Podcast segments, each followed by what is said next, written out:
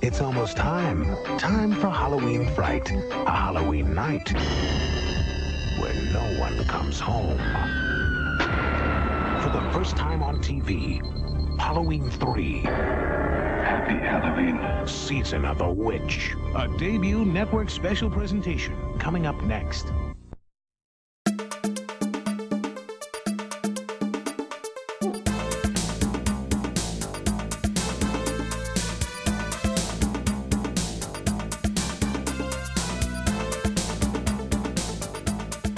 I'm uh, I'm all washed up. Are you guys all washed up from the? Is what's that? Washed up? Oh, from yeah, from the the pumpkin carving. Yeah, I'm just gonna go put these pumpkin seeds in the oven so we can have some baked baked pumpkin Oh. seeds in a second.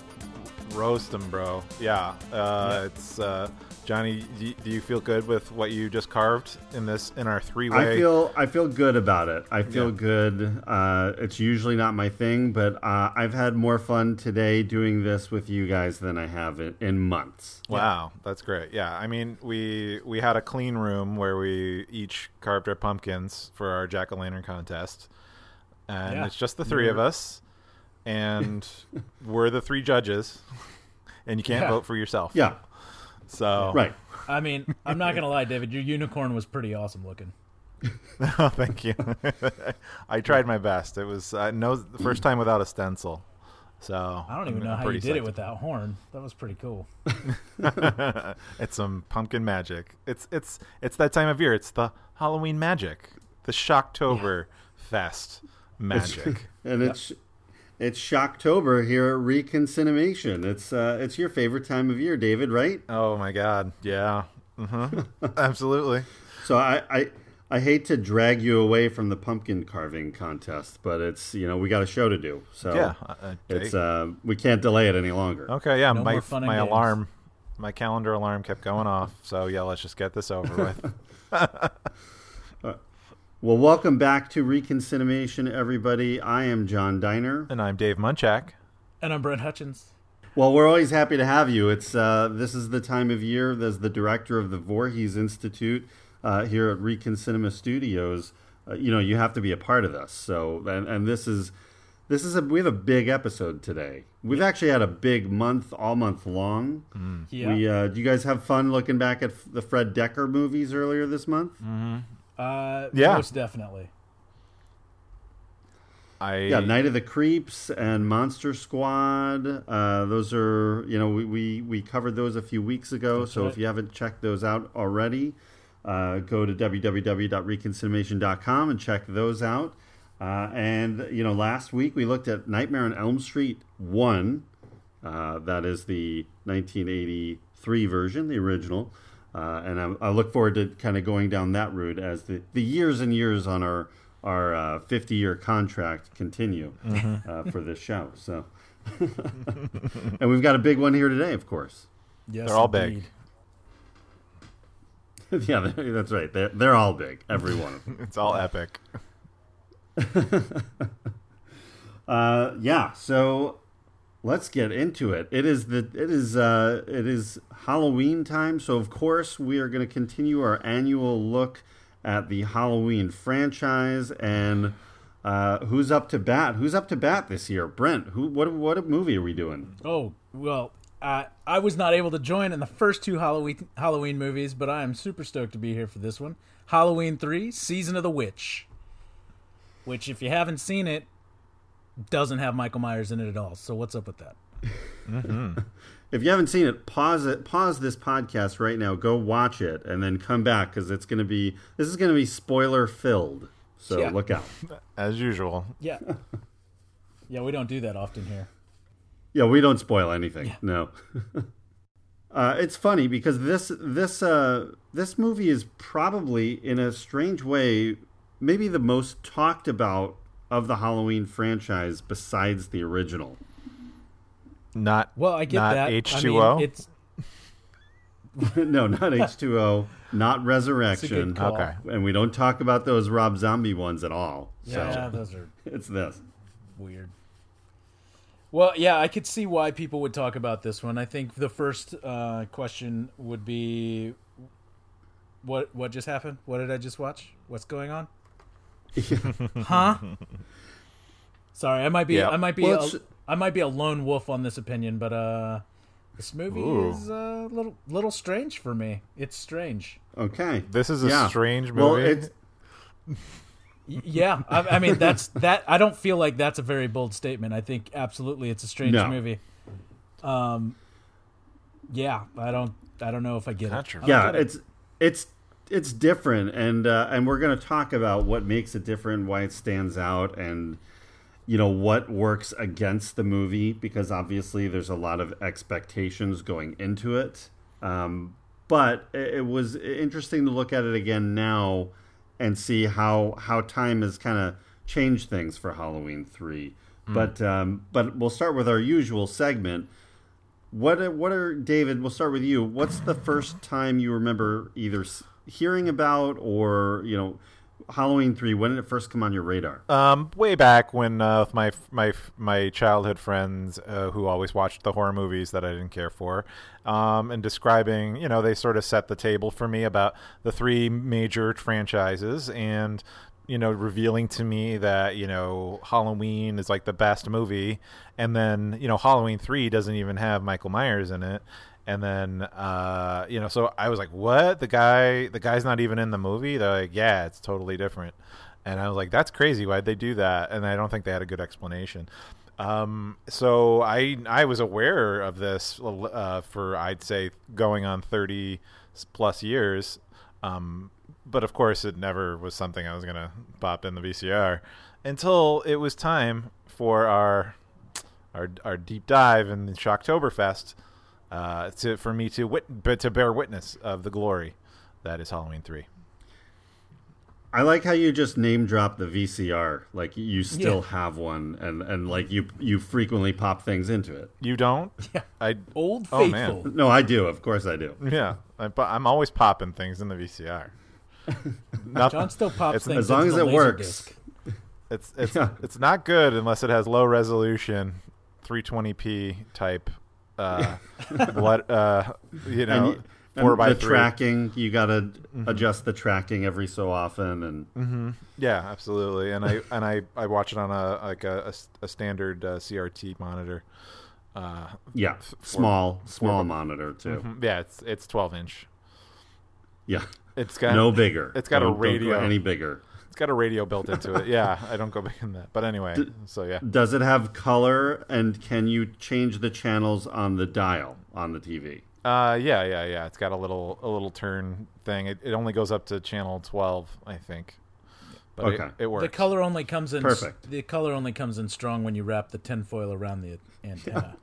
It's- Yeah, that's how I enjoy most of my media. yeah. Yeah, It g- makes it's it the feel best way to do it, really. Yeah. you really get the granular texture of everything when you watch it that way. Yeah. So, Yeah, Something about it feels. It's uh, Brent, what about you? Uh, when did uh, Halloween three enter the the House of Hutchins?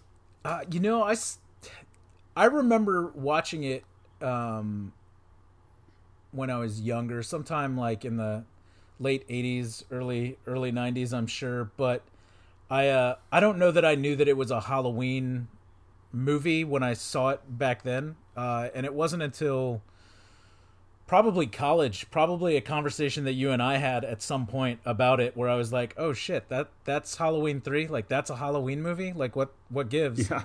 And then I never again thought about it until earlier this week when I watched it uh, for this podcast, and um, yeah, it uh, you know Wow. that'll probably be the last time I see it. Only because you know I was hoping Wow. for like some kind of like like man this is like a great cult kind of thing similar to what happened to me when when i was uh uh gifted the opportunity to watch night of the creeps and i just this one didn't do it for me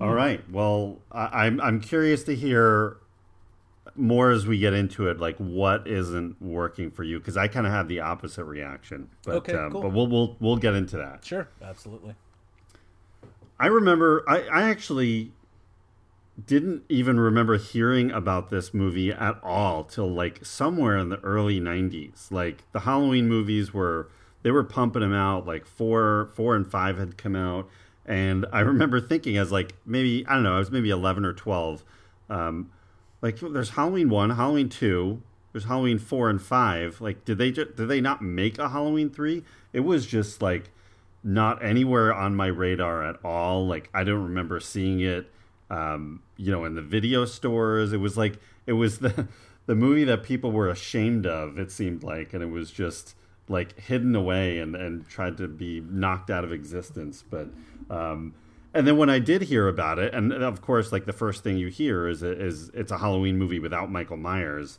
I uh, like boycotted it. I was I loved. Uh, by the time I was in fifteen or sixteen, I was very into the Halloween franchise, and I was like, no way, like I, nobody should watch it, forget it.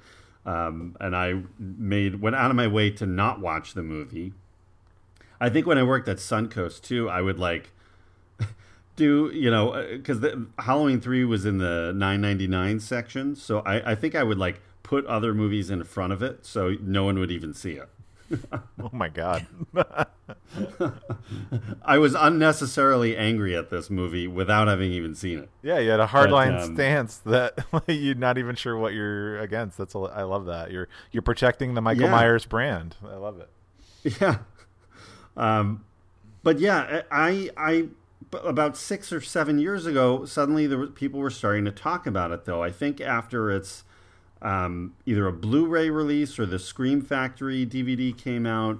That people it was kind of like Night of the Creeps that we talked about in that episode. That suddenly people were taking another look at it and were kind of coming around on it. That it wasn't as bad uh, as people remembered, or were giving it a uh, unnecessarily giving it a bad rap. And and it certainly had that, you know, all the way. I mean, still through now, really. But um, I don't know. I think there's a lot more love for it out there in the horror community. There's uh, there's people who really champion this one as as one of the best of the franchise. Believe it or not, that's um, uh, what uh, that's the word that's out there.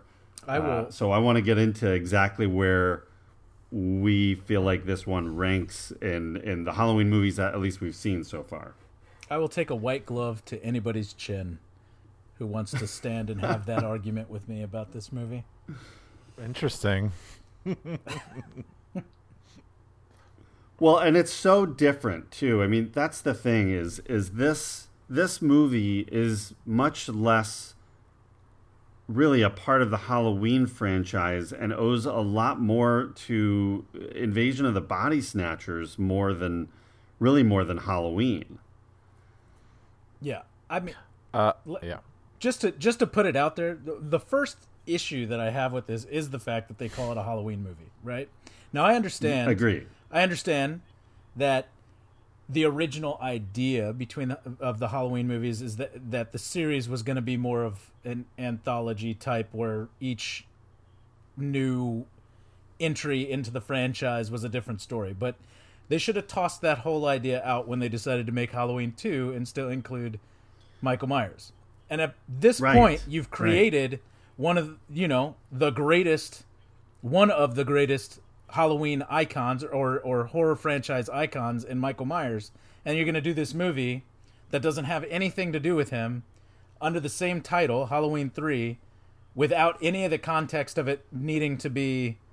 Uh, or or the original idea of these ep- movies being different uh, storylines. I mean, it just doesn't. It it it's just a bad idea. Like for me, like it just doesn't work at all. Like you should have like if you would have taken this movie and made this movie not a Halloween movie, but I mean if you even put it in the uh, Body Snatchers franchise, you know, like that may have worked better. I still don't think it's a very good movie, even with that being said. But like the fact that you label it a Halloween movie just because it takes place at Halloween, like I get that, but like this is not what people have come to expect when you say this is a Halloween movie. Like I don't I'm not in for it.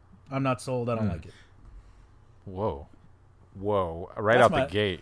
That's my opinion. There's my there's my white glove. Shots fired. Go ahead, John. What do you got? No, I'm I'm actually on board with that. Uh, I, I will say that I actually really enjoyed the movie. I and this was the first time I'd seen it. Um, I, I had seen pieces of it here and there, but this was the first time I had watched it all the way through. Um, I really really liked it quite a lot, but I think I agree with you that they did a complete disservice to to the movie itself by calling it Halloween Three. I mean exactly what you said. Just by them having made Halloween 2, they should have known they couldn't call this Halloween 3. It's a completely different I mean, it's almost like a completely different time, uh, you know, universe because if you, you know, if you pay closer attention to this movie, you can see that Halloween is a movie that exists within this within this story. Yeah. So that is a fictional story that they're watching on TV. Yeah, so absolutely. That's it's like- weird to, yeah, it's weird to tie it in, and and you know even if they called it Halloween, see you know colon season of the witch, I could even maybe get on board with that, but by calling it Halloween three, you're just you're screwing the movie because you're completely indicating that it is a continuation of the Michael Myers storyline, Yeah. which it is not at all. Yeah, it's Hmm. a very confused attempt at trying to. I mean, I, I don't know. Like, we'll, we'll continue to talk about it. I have other problems with the movie, but th- that that Yeah. that to me just like sets the tone already. I'm like, this is screwy. You know, like this is all very Right. screwy. So, and it continues for the next what 88 minutes or however long this movie is. that this is an interesting stance Well, to th- take though. Th- i mean uh, so i'm like i'm less on board with brent's take because uh, here's why. This movie came out Mm-hmm. before you'd have any consciousness of the movie or or that you'd see it right? Like i mean like you were a kid when it came out. It's not like you were going to the theater in 1983 to see halloween i assume. Right, so you're Uh-huh. like i get the idea of like it's not a halloween movie. That makes that i agree with. True it's not because of the halloween too. But it's like it's being protective of a brand that like doesn't even like matter for and th- i say this as someone who doesn't give a shit about this stuff. So like obviously i'm biased. Like i don't care what it but I, it doesn't Okay. make sense like it shouldn't be halloween 3 I, i'm actually in very much of agreement i don't think that takes away from the film at all like for what it is like Okay. this movie is Okay. is I just say it like Oh, here comes Brent. Look out. Hallow- So- so Halloween go- 3, Season of the Witch. Where the fuck are the witches? There's no witch. It's a bunch of friggin' robot android yeah weirdos, man. Like this is this Yeah. movie is like it's wild fucked. yeah it's it's a misleading title that Yeah. you know sets up these expectations that that so you're already you know the movie's already you know going going uphill. Um it- it's it's was screwed to begin with. It really was. Yeah. i mean you could have called it just called i don't yeah but i yeah i guess that makes sense. Even season of the witch is not the necessarily the best title for this movie either. But um yeah it's uh yeah they did. They want the goal here was to move it away move the franchise away from michael myers and this is at the same time where friday the 13th is really taking off with the jason Voorhees character. Nightmare on elm street is right around the corner um, and this one is trying to step away from that and create this anthology series where you could make every halloween you could make a separate story that is about the holiday itself about Halloween, and then you could have your own separate sequels on those individual storylines. But the title itself, it actually refers to the three, the, the Halloween three, the three masks in the movie. That's Right. that is also what the title is referencing. Yet it is unclear. Yeah, sure. Yeah. And what are the masks? It's a jack o' lantern. It's a skeleton. And what's the third one? the the green witch face It's yeah, the Green Witch. Oh, yeah. at least it is a witch. All right, that's fine. Fine. Oh, I stand down. You, you. no, no, I, I, I think you're you're on point with it. Like I get, I get it. I, I, I mostly agree with you. Um, but yeah, I, what did they when they released it though? Like, is Season of the Witch like retroactively added on, or was this no, like did they market it as Season of the Witch at all, or was it always just yeah, th- Halloween that was always the that was that was always the title. It was a reference to a uh, a George Romero film from I believe in the late '60s called Season of the Witch. Um, Oh, interesting. And what was know, and- and that what was- what was that movie about?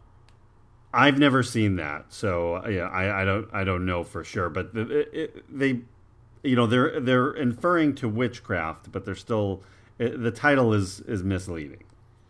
yeah, that's interesting. Yeah, Carpenter and Debra Hill were were done with you know they really only set out to make Halloween one. It obviously was a huge movie, and they got kind of pulled back in to do Halloween two. And same thing, Halloween two is a hit, and now you know with Friday the Thirteenth going, they want to keep this franchise moving. So Moustapha Akkad, who's the producer and you know the distributor at this point, can, wants to continue it, and and uh, you know ropes them sort of back into doing it with the caveat that they will end the Michael Myers storyline and that they would go in a new direction.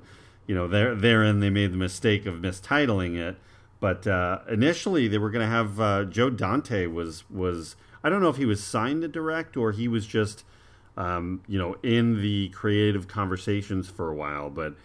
I'm curious what a Joe Dante version of this movie would have been. Yeah. I mean, this was what Tommy Lee Wallace ended up directing this, and it was his Right. was this his first gig.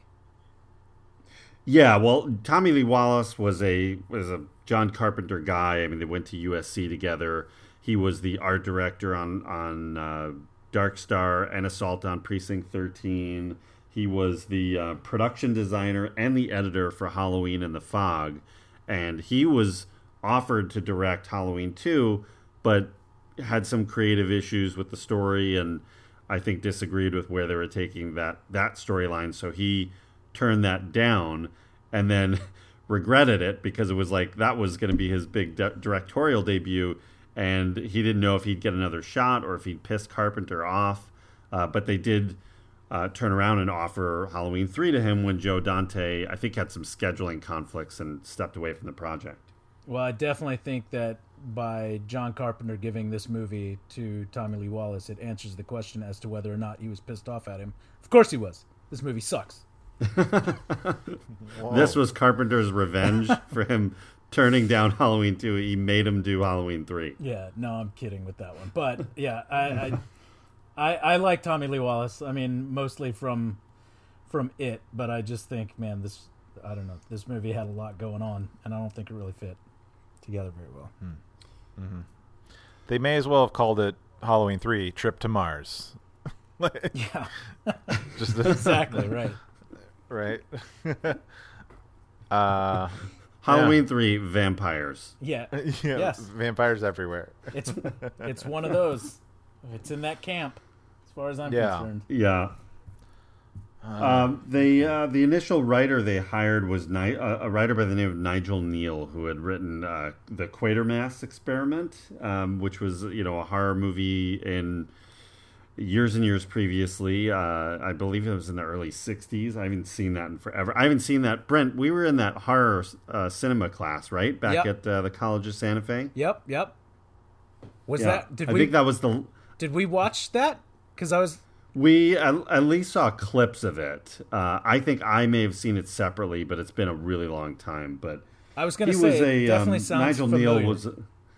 Yeah, well, we definitely studied the movie, Yeah. or, or at least you know certain segments of it. But um, he was hired by uh, Moustapha Akkad to write the script, and he kind of came up with the general idea of a toy maker who wants to restore Halloween to its or, its true um, origins. And uh, you know, I think I, I don't know how I, Tommy Lee Wallace says that like 60% of that script is what you see on screen. So a lot of it came from Nigel Kneale's script, but then of course Carpenter uh, came in, did a rewrite, and Nigel Kneale stepped away from the project. He d- thought it was too gory, too, you know, I think he wanted a more psychological uh, story. So he had his name removed from the project.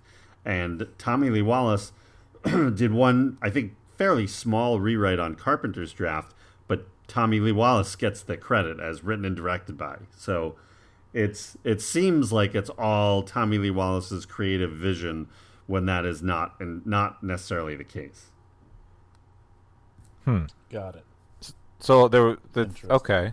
So it wasn't all. Uh, he was. It, this is not his brainchild exclusively. There's a lot. He just really no, I mean he didn't. Thi- right, this wasn't. He didn't come up with this idea. He was. It was basically done by the time he even got into the picture, uh, as far as from a, a story standpoint. Um, so and and he was eager to really get his uh, directing, uh, you know, his fir- his directorial debut in. So he was by this point ready to just do almost whatever Carpenter had. So. right. And Carpenter, I think at this point was doing the thing. So he's you know off obviously making that uh, classic, uh, and has all these other scripts and ideas that he's working on. So he's getting his his group, you know, his his uh, club uh, working on it. So. Um, this movie too. It's no, oh, go ahead, Brent. Well, I was just gonna say th- there, there again. I feel like if if John Carpenter is distracted at this time making the thing, it it explains to me even more. So how this movie came to be and why it's so like discombobulated and doesn't work. Because I don't think John Carpenter was really all that involved at all then, because he was busy doing other things. Like I just Well, yeah, I don't think uh, I don't think he was really that involved with the shoot. He, uh, I believe, he stepped back in in post, um, kind of like he did with Halloween Two.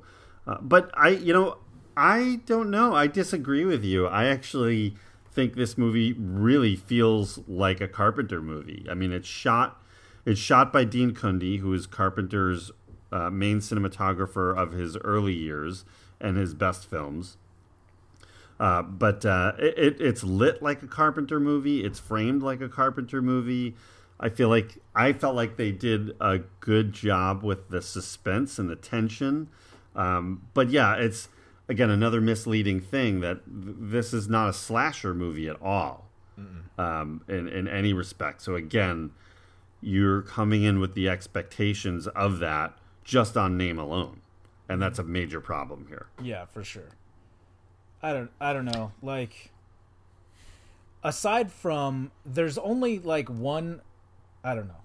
Uh, The, the there's like one kill in the whole movie which I think is like pseudo decent. So like I don't know. Like I I feel like in Carpenter movies the kind of the gore and the uh kills and the suspense that's attached to those are always really really well done and for me like just starting out, like the opening scene where the guy's running through the junkyard and pulls the tire blocks, mm-hmm. and his little android guy like gets crushed between the two cars. It's like it's just super weak. And then like I don't know the the only one that really works for me is when I think it's the first time we see the the the heads explode in the mask, and that lady's face is all just like gnarled up, and you know, like that one. I was like, all right, The- that's rad, but where did the laser beams come from? And then why is there a like a murder hornet coming out of her face? Like I don't know, man. Like it's just like what is going on? Like there's just like a lot of very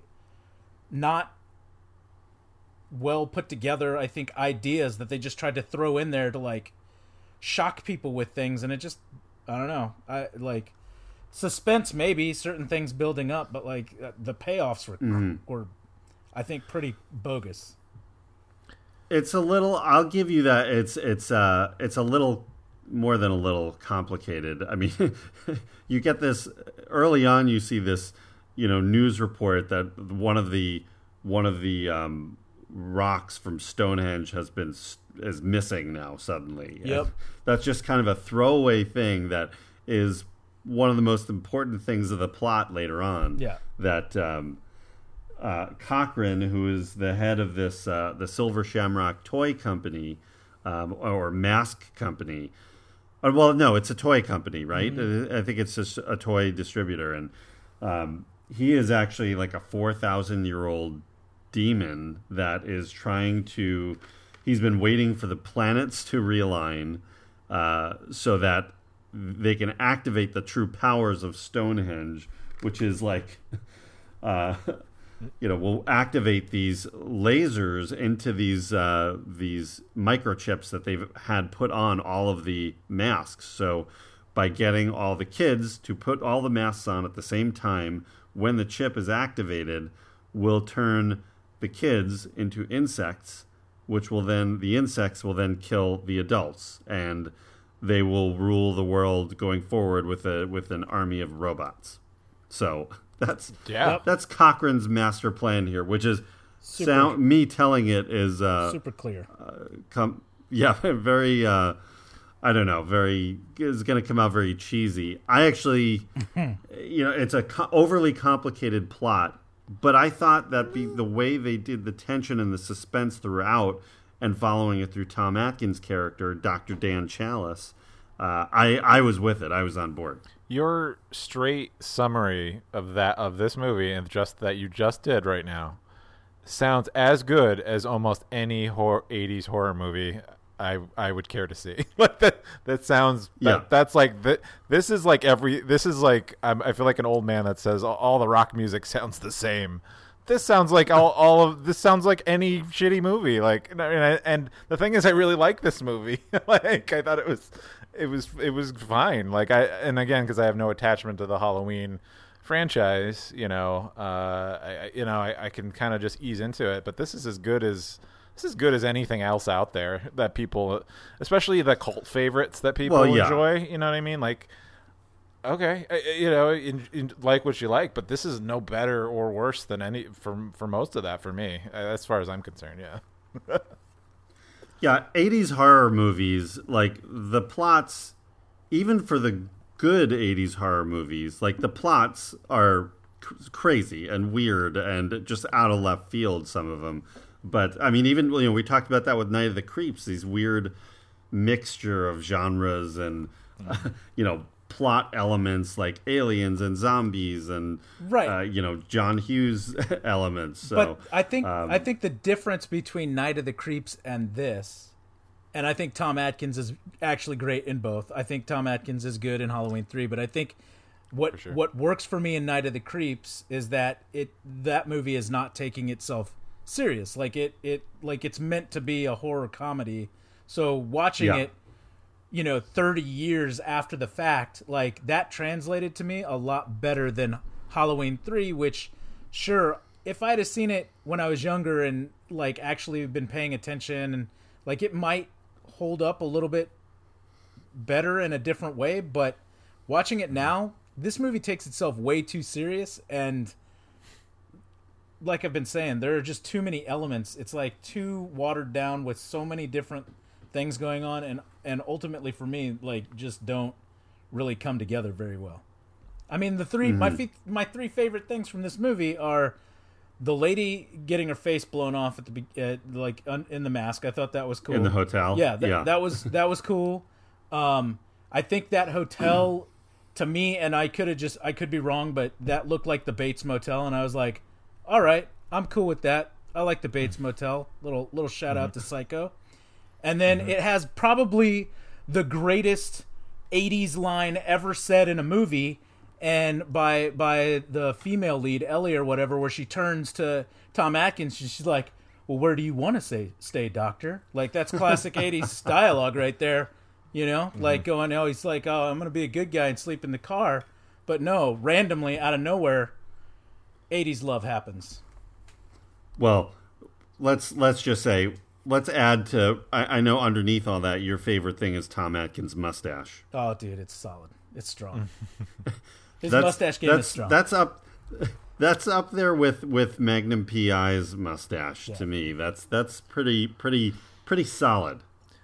There, I mean, honestly, over watching these last two movies with Tom Atkins and At Night of the Creeps and this, like, I, I mean, I, I recognize him, and like, obviously, when he pops up, I'm like, oh yeah, I, I know that guy. But I'm like a, a fan now. Like, I think he's actually solid. Yeah, yeah, like I, He's now, great, and Now I'm gonna be hunting down ho- other movies of his.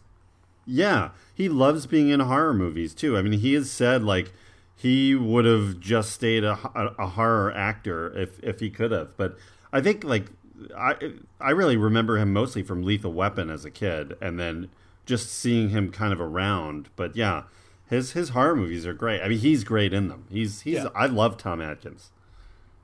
I agree. I thought he was strong in this too, even though the movie around him was a total debacle, in my opinion. But he was good. Yeah, he's he's a supreme talent, and we were lucky to have him in this thing. Um, but there there is, I think I think there is something about that. It is there's a little too much going on. Not quite the the mystery of the of the of the villain, but like you know his, his Doctor Challis is like they want to like give you some complexity without doing too much so he's an alcoholic or a drunk in a sense like everyone's and he drinks enough but he's not quite that Oh my god, screen. he drinks so much. yeah but he's like not a drunk drunk like he's just he's just a guy who drinks a lot Right. you know what i mean like you know he met that homeless guy who who was clearly drunk at the time so it sort of like creates this like separation like oh yeah he's a he's a guy that drinks but he's not that kind of drunk and then like he's Yeah, obviously that's, like ano- a, that's uh, another. he has a, he has a bad relationship with his 80s wife.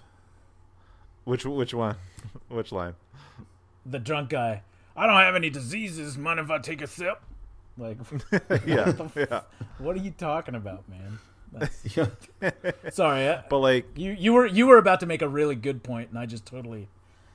no, it's fine. I like. that I, the there are there are good moments in this thing that are just like, yep, that's classic. Like, and uh, but like you know, so he's supposedly a drunk, and he's but he's and he's got a bad relationship with his ex-wife, and and he's kind of probably a little bit of a deadbeat dad, or at least the way she considers it. Yeah, yeah. um but like he but he's clearly but he's also it's the stuff that they don't like say overtly but like he's very charming and all the women all the other women other than his wife around him like you know they like him. They like his charm. So he's he's good with women in this you know like uh, so that that's at least character stuff you can believe. He's just kind of good and charming with women.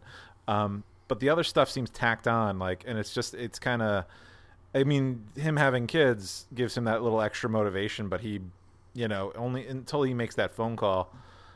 I mean, I guess he doesn't know what the mystery is until the final moments, anyway. But you know, it's, uh, it's and then they kind of force the love story with Ellie, so it's it's a little much because he's a little bit too old for me for that to be believable. But whatever. Uh, it's I mean, for her to just there, has got to be throw sex, herself at him like that. It's a little much.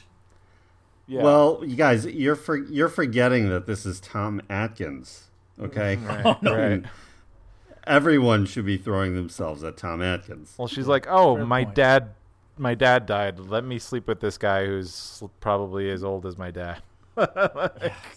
Yay! See, I found I found his character super interesting while being completely problematic. Uh, looking at it, especially from today's standpoint. Oh, yeah. For sure. Slapping he's- nurses on the butt and like, I mean, the guy. yeah, yeah. Like what, dude? the whole the whole like him in this air of sexuality is um really interesting that you know he is this uh i guess yeah kind of a deadbeat dad who's not really around and then bursts in his ex-wife house ex-wife's house uh, whenever he pleases and Yeah. uh, his ex-wife is played by nancy loomis who of course we saw in Halloween, Halloween 2, uh, The Fog. Uh, she was in Assault on Precinct 13, so she's uh, one of Carpenter's, uh, one of his uh, regular actors. Um, and she was married to Tommy Lee Wallace at the time. But, uh, and one of the, his son is, uh, what's his name? Joshua John Miller, who was in Near Dark, which we covered a few months ago. Yeah. Oh man, I didn't even put that together. Good call. Yeah. I did. I didn't realize it until the credits rolled, and I was like, "Oh, yeah, I guess that." You, you know, he was so little. He he didn't. I don't think it registered. He didn't seem like. And it's a small part, too. Yeah, I mean, sure. Yeah. That's But yeah, so then we see him at work and he's patting the other nurses on the butt, and you know they've got this I don't know, just sex joke between them, and uh, he's yeah, he's got he's definitely an alcoholic, but you never see him drunk. Like he's drinking like what the scene in the bar, Yeah. like early on in the movie, that's at like 10 a.m. right.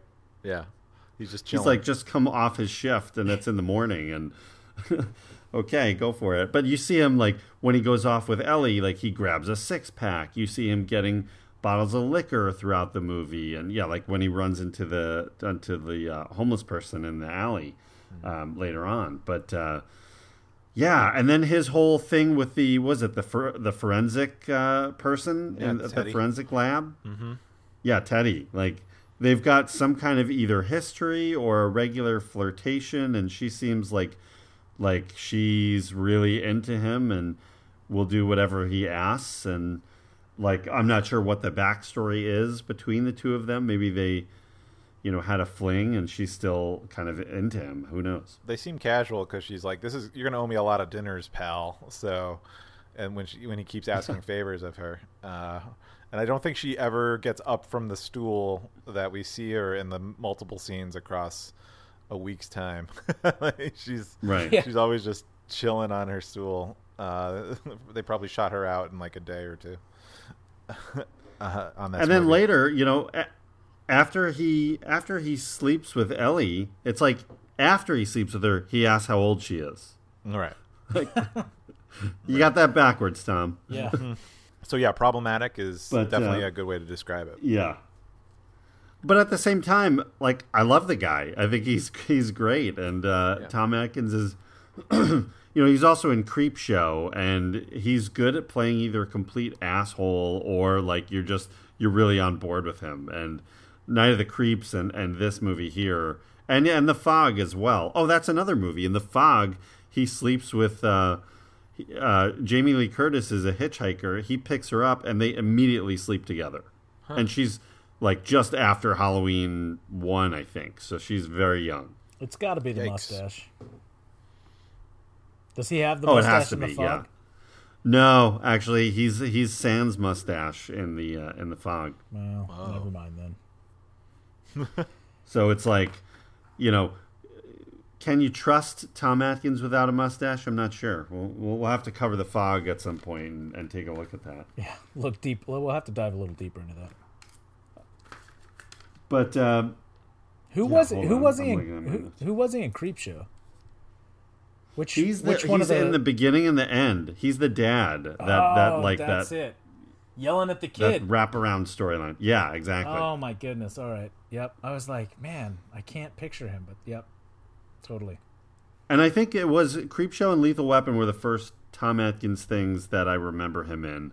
Uh, and then maybe like Bob Roberts, where he plays like a doctor. So, uh, but he's still going. Tom Atkins is still out there, and I think now you know he's he's older now, so he's not doing that many appearances. But he loves all this stuff, and uh, you know we talked about Night of the Creeps being his favorite movie. I think this one. This one is tough for a lot of people. I think like, it seemed like they had a really good time making this movie, um, and he liked this character. But I think the movie, which we'll get to later on, uh, left a bitter taste in everybody's mouths for quite some time. Hmm. Yeah. Uh, It's because of all the bugs and centipedes and murder hornets coming out of people's mouth. Yeah, yeah. uh, uh, but you know, we mentioned earlier that this was much more of a uh, in the mode of invasion of the body snatchers, and it, it's sort of a. It, does kind of reference both the the 1955 and the uh, 1970s version. Uh, which we covered uh, last year, right, David? Last Halloween, we did Invasion of the Body Snatchers. We sure did with Mr. Donald Sutherland. He, I mean, he was in the movie. he wasn't on our show, but yeah. right, right. Not, not yet. yeah. Next time. and the total package, Jeff Goldblum. Jeffy G. Uh, but yeah, there's there's there's subtle and not so subtle references. I mean, the the town where the the factory is, where the Silver Shamrock factory is making all these masks and, and is based out of, is is uh, Santa Mira, which is the same town in the original Invasion of the Body Snatchers. Um, the themes are very similar about people being stolen and their bodies being replaced with whatever uh, you know. In in that one, it's it's uh, like alien beings. In this one, it's robots. Um, uh, Tom Atkins running around at the end of the movie uh, really parallels both Kevin McCarthy and Donald Sutherland uh, running around, kind of going back on offense and trying to stop this thing from happening.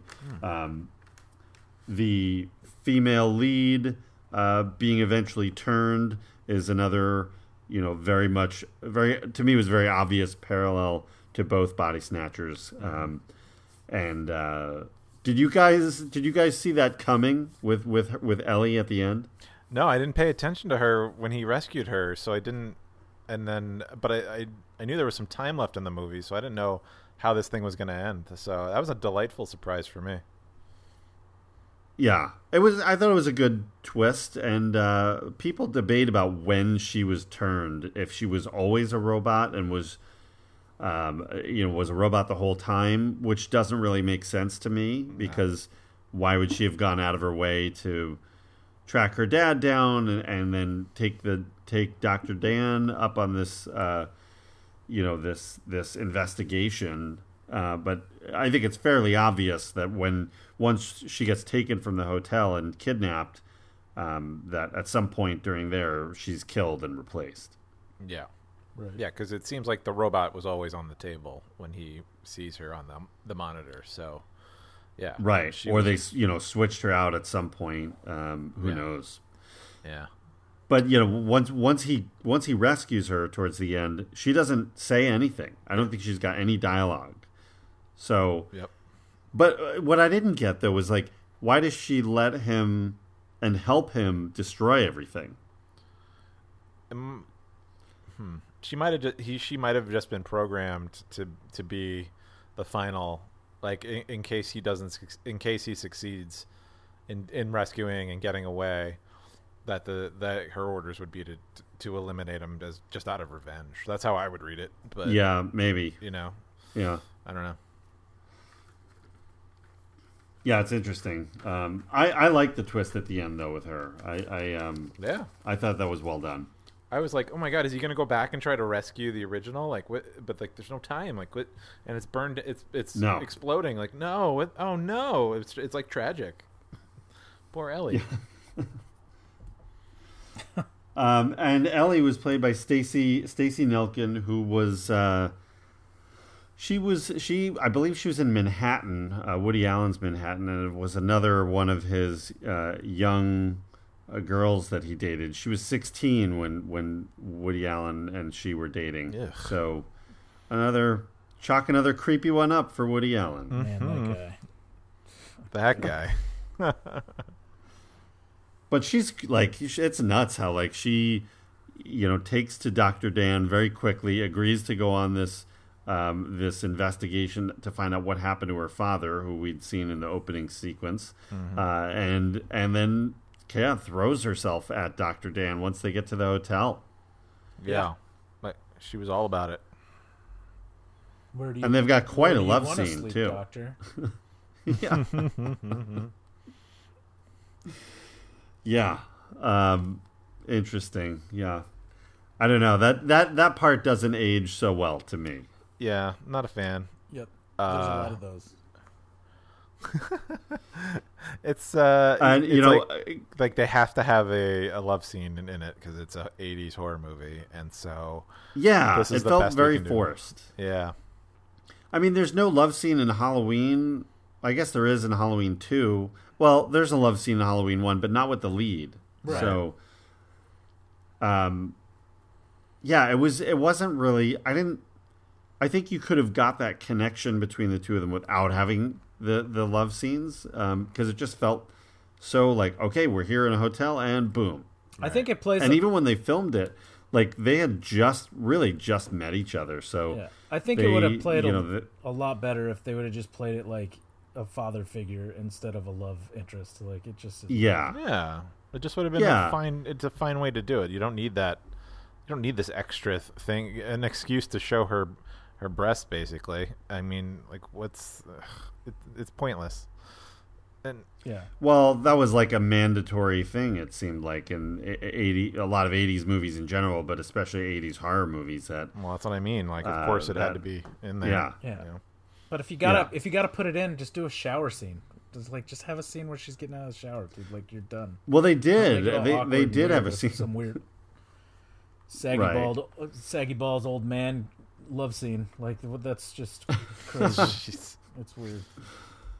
But even that, just you know, just those throwaway nudity was was that none of that really ages well. Nope. No, I mean, you, and you don't get that really anymore. You know, like it's just not. It's not really a thing that that uh, I I don't think. right. There's got to be a just- purpose yeah, for it. There's there's got to be a reason to do it. Yeah. Yeah, because some of these, especially the horror movies, it's so. I mean, it's so blatantly like the director or whoever the studio like just wants a naked girl, and that's it. And so it's it's forced on everybody. yeah.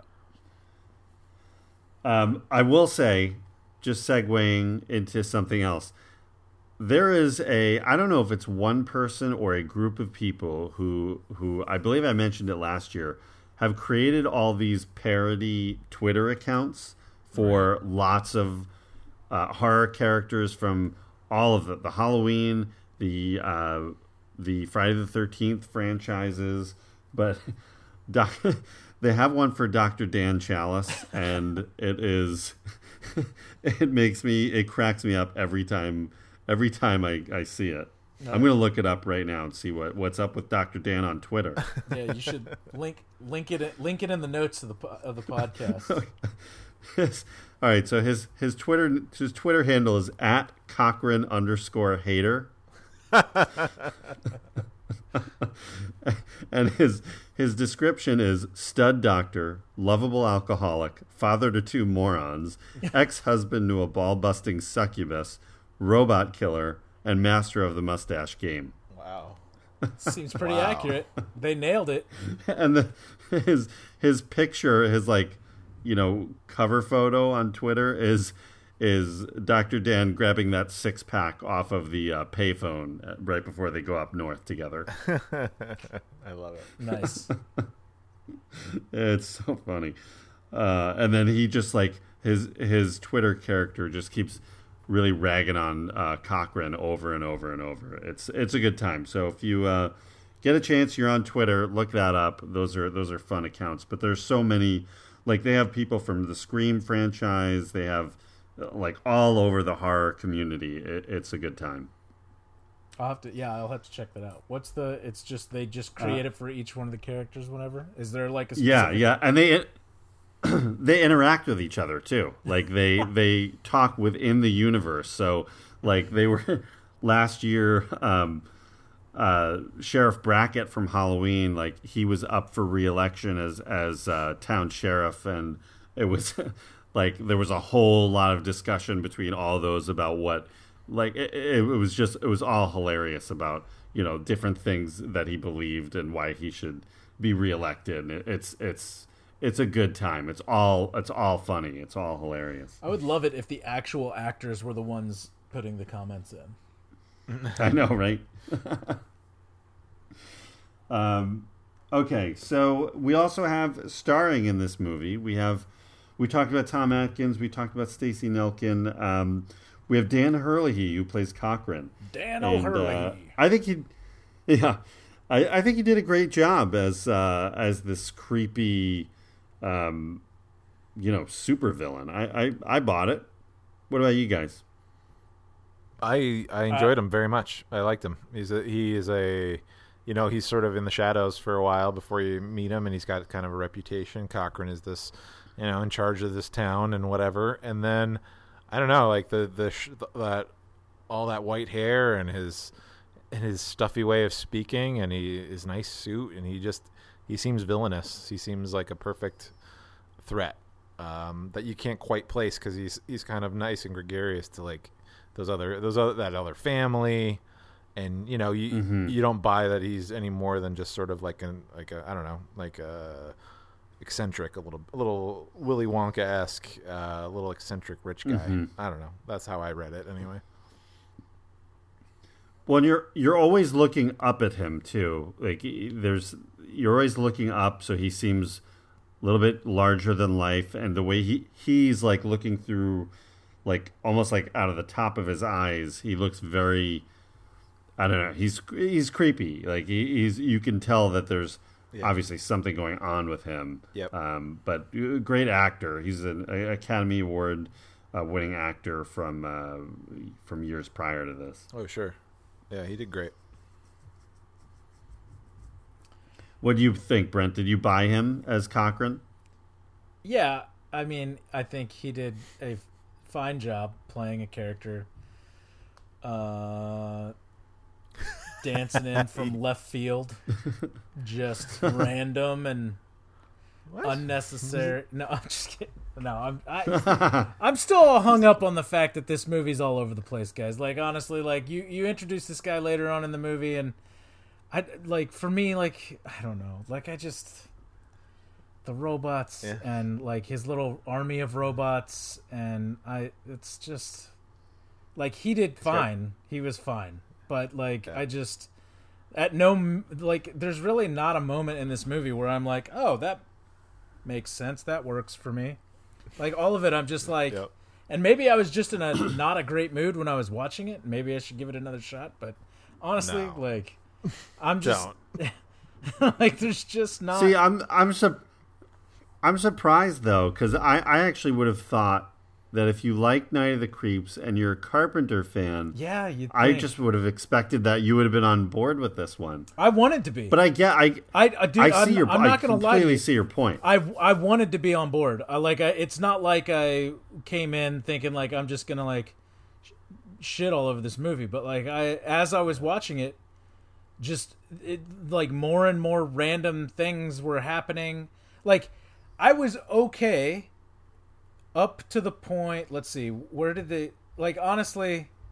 I didn't like the first like guy dying, but I thought it was cool when they did the hospital thing and the guy went out and like set himself on fire. I was like, "Oh, that's interesting." I think really the point that I totally got turned off is when they ended up at the Bates Motel and it was like Melrose Place and everybody was like buddies Yeah. and it's like every like everybody almost these weird characters. yeah, everybody almost kept running him over with their car, and they're like, "Hey, whatever, yuckity yuck." And then he walks into the hotel, and she's like, "Where do you want to sleep?" And I was like, "Okay, this is the wheels are what is happening? the wheels are falling off." And then it just got weirder and weirder with like laser beams coming off of like little electronic discs blowing people. Like I like the face makeup and I like all that, but then with the like I've mentioned it, the like the the bug coming out of her mouth out of where, what's that about?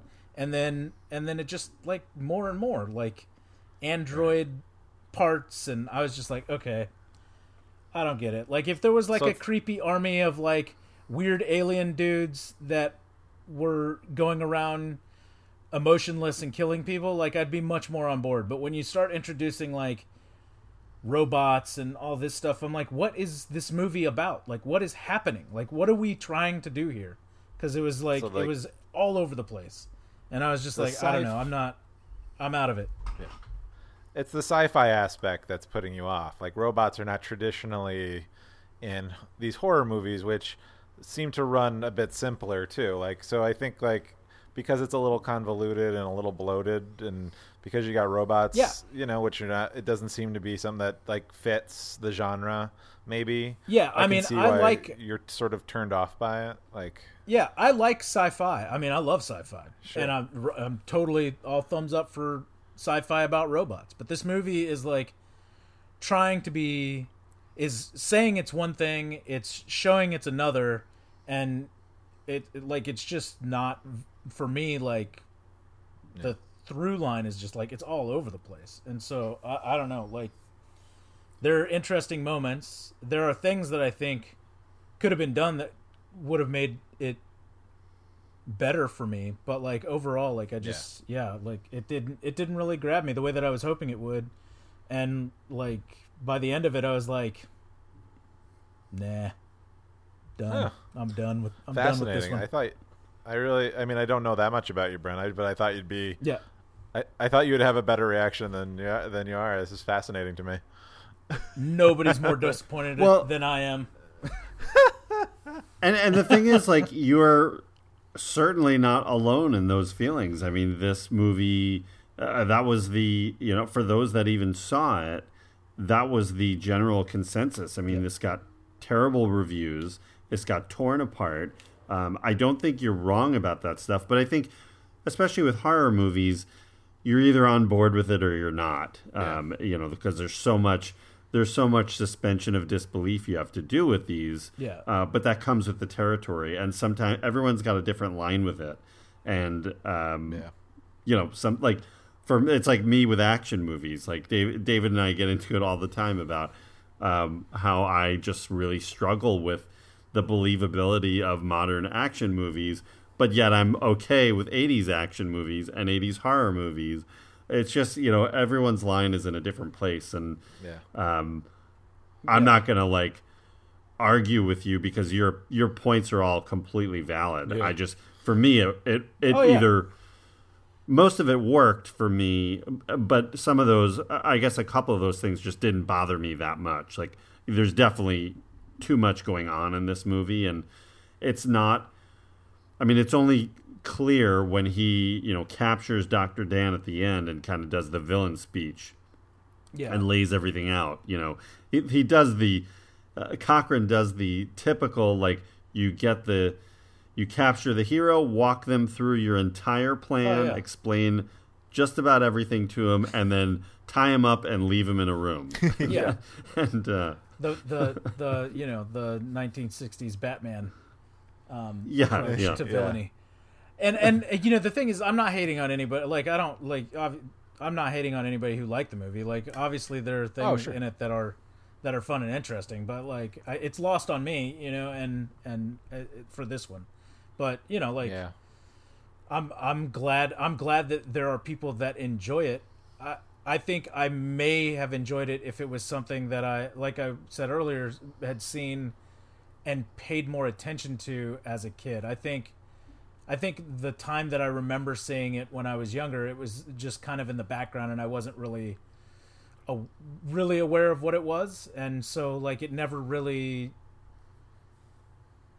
put itself in my um you know consciousness at all you know like it's just kind Yeah. of and seeing it now like again like i said it doesn't it doesn't work for me as like a late discovery cult classic the same way night of the creeps does because i feel like it takes itself really serious and and and it doesn't really uh for me it doesn't really connect like it just doesn't it doesn't really work that well for me Yeah. and so like Totally. yeah, just- I wonder if it. I wonder if we had, you know, rediscovered this movie back in our college days with our friend Cowboy Mike, who Oh, yeah. was like our leader in all things horror. I wonder if then I know I wasn't ready to get on board with this movie at that time, but I wonder if it would have worked for you had you seen it then. Hundred percent. Like if we would have, if like if there was a drinking game involved, I mean, in college, you know, I don't drink anymore, but in college, Well, yeah. uh, Yeah. you know, like if there was a drinking game involved, or if it was like, you know, anything with Cowboy Mike was like it was like a Rocky Horror Picture Show experience. Like there was like, just it was like a celebration of moments, you know, and so like that may have absolutely changed my perspective to have been introduced to it in that fashion, but like sitting at home watching it, you know, earlier this week, you know, kids asleep in the back room. I'm just like, I don't know, like it's just, I I think I missed the, I missed the window for this one to to have any kind of uh, staying power for me. yeah. So you needed college, Cowboy Mike, and a, and a lot of PBR, right? Probably, yeah, that would have helped. That would that would, that would have probably, at least, uh, you know what? I, at least then I know I would have enjoyed myself. You know what I mean? Like where I didn't really, Yeah. I didn't really enjoy this. Like, I mean, I I- like, I laughed out loud at certain moments, but you know, the intention for that was not meant in in the making of the movie. I just thought it was kind of so ridiculous. I was like, what, what? So, uh, but Yep. you know, whatever. Like that happens. You know, you can't love them all. no. Yeah. No, you can't. I did think I did think that the obviously the plot we've talked about being maybe a little overcomplicated.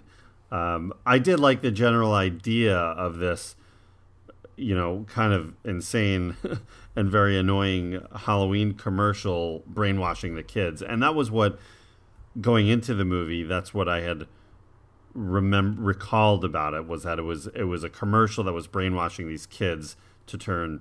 I thought they were turning evil, but it's actually just killing straight out killing them with the mask, turning them into insects and and so on and so forth. But that commercial, man, Yeah. the Silver Shamrock song, that'll that'll get in your head. Yeah, and I, you know, to your point, I think that actually, like, I there are elements of this movie that I think could have been, um, built on in a way that overall for me it would have delivered better. Like that Halloween commercial, like actually I think is a cool element, and the idea of the masks, um, you know, like killing people and stuff like that. Like I that like kind of works. You know, it's kind of a scanners type thing going on. Like I'm all right with that, Yeah. but it's like there's just so many different things going on that I don't think really connect as well for me, and so like it's just the it doesn't uh, overall like as a whole, it's not there. But like there are certainly elements that I that I liked. Yeah, I think it takes. Well, I feel like. Go ahead, David. I feel like it's it's it has to do all this time to set up so much stuff, and you're kind of like, let's get on with it because there's not. I mean, other than like, I mean, that opening sequence is good in in terms of like establishing that there's a threat out there and these weird guys in suits. Um, that all like reminded me of like Adam Scott, the actor. Uh, Yeah, yeah. That they're just these, like, uh, so like that's that. But then you know you I, you spend a lot of time just with Dan uh, and Ellie and just trying to figure things out. And it's, I don't know, like, it- yeah, I feel like you could cut ten minutes of the movie and maybe like like tighten it up a little bit, and then not have to focus on like all this stuff. But the setup was crucial because it's like otherwise, how do they fall into this thing of like this this weird town and all that? So it, it is. It's got a lot going on that sort of takes away from the joy of what like these kinds of movies could be. But like, yeah, this should have just been called like the terror, the masks of terror, not be a Halloween movie, and then it could just be like about what's the what's the deal with the masks, what's going on, and then you can kind of focus on that instead of like the unraveling like this giant mystery and inserting all this like character stuff that doesn't work. I, f- I feel like uh, And I imagine too that that audiences when the movie came out were probably all the way through the movie expecting Michael Myers to show up somewhere. yeah. And I can only imagine. I mean, it's Halloween three. The movie's about masks. You know uh, that that they were hoping and planning on uh, that character showing up somewhere down the line, but um, yeah, yeah, that just always works against it. I mean, even to this day. yeah. Yeah, and I, guess mean, like it, that- if the kills were a little more creative or interesting, I guess that's a selling point for fans. I don't I don't care either way, but I could like Brent, you sort of like I seem you seem bored by these kills, and I can totally get it because they're they're Yeah. not as interesting as like some of like what the slasher films can do. So it's like Yeah. if it's a it's a movie with murders, like you know, make the murders interesting, right? yeah. Well, but I I thought the, some of these deaths were brutal. I thought they were, you know, they're they're maybe less bloody and gory, but they're they are I found them to be disturbing. I mean, especially with uh, the the the opening character in the in the hospital with the way he like Yeah, Ugh. sticking pulls his, his, finger- face apart, Yeah. basically. Yeah, I mean, there's there's moments. It's just yeah, like the the eye the eye thing, and then ripping the guy's head off, and Yeah, I don't know, but they're all just like, you know, the thing is also these these android like these robot things. They're just like, like they're kind of the most non-threatening, threatening looking dudes in suits like ever. You know, like you said, it kind of reminds you of Adam Scott. Like, you know, like yeah, if- like I don't know, some they just weren't very. Most of them did not really play as very menacing to me, so I I don't know. Like I, it's just yeah. I say like that's the point. They're like unassuming until they're killing people, but cinematically it doesn't really work. It, it'd be more interesting if they were all like six five and two two forty, you know, like as like this Yeah. like force. But you know, yeah. So it's it's it's more psychological terror that they're like unassuming and like small. Yeah. And- yeah, I mean, you're talking about a time in film and and when they were making these movies that it was like large looming bodies like behind ma- you know like I mean mm-hmm. Michael Myers, Jason Voorhees. I mean, Freddy Krueger is not like a like an overpowering looking guy, but the psychological terror of him attacking Right. you in your dreams. You know, like these guys were just. I mean, it, I don't know, not not doing Yeah. it. Again, I Yeah, like the mask ready. idea. I like the mask idea, and I really like the kill where the lady gets her face blown off, uh, minus the bug that comes out of her mouth. But you know, the problem with the masks is that I mean, you're covering the damage a lot of times, and they do an okay job with. I think one kid's head melts or whatever, and it's kind of sells Yeah. it. But I, I don't know, like, uh, yeah, it Hmm. was.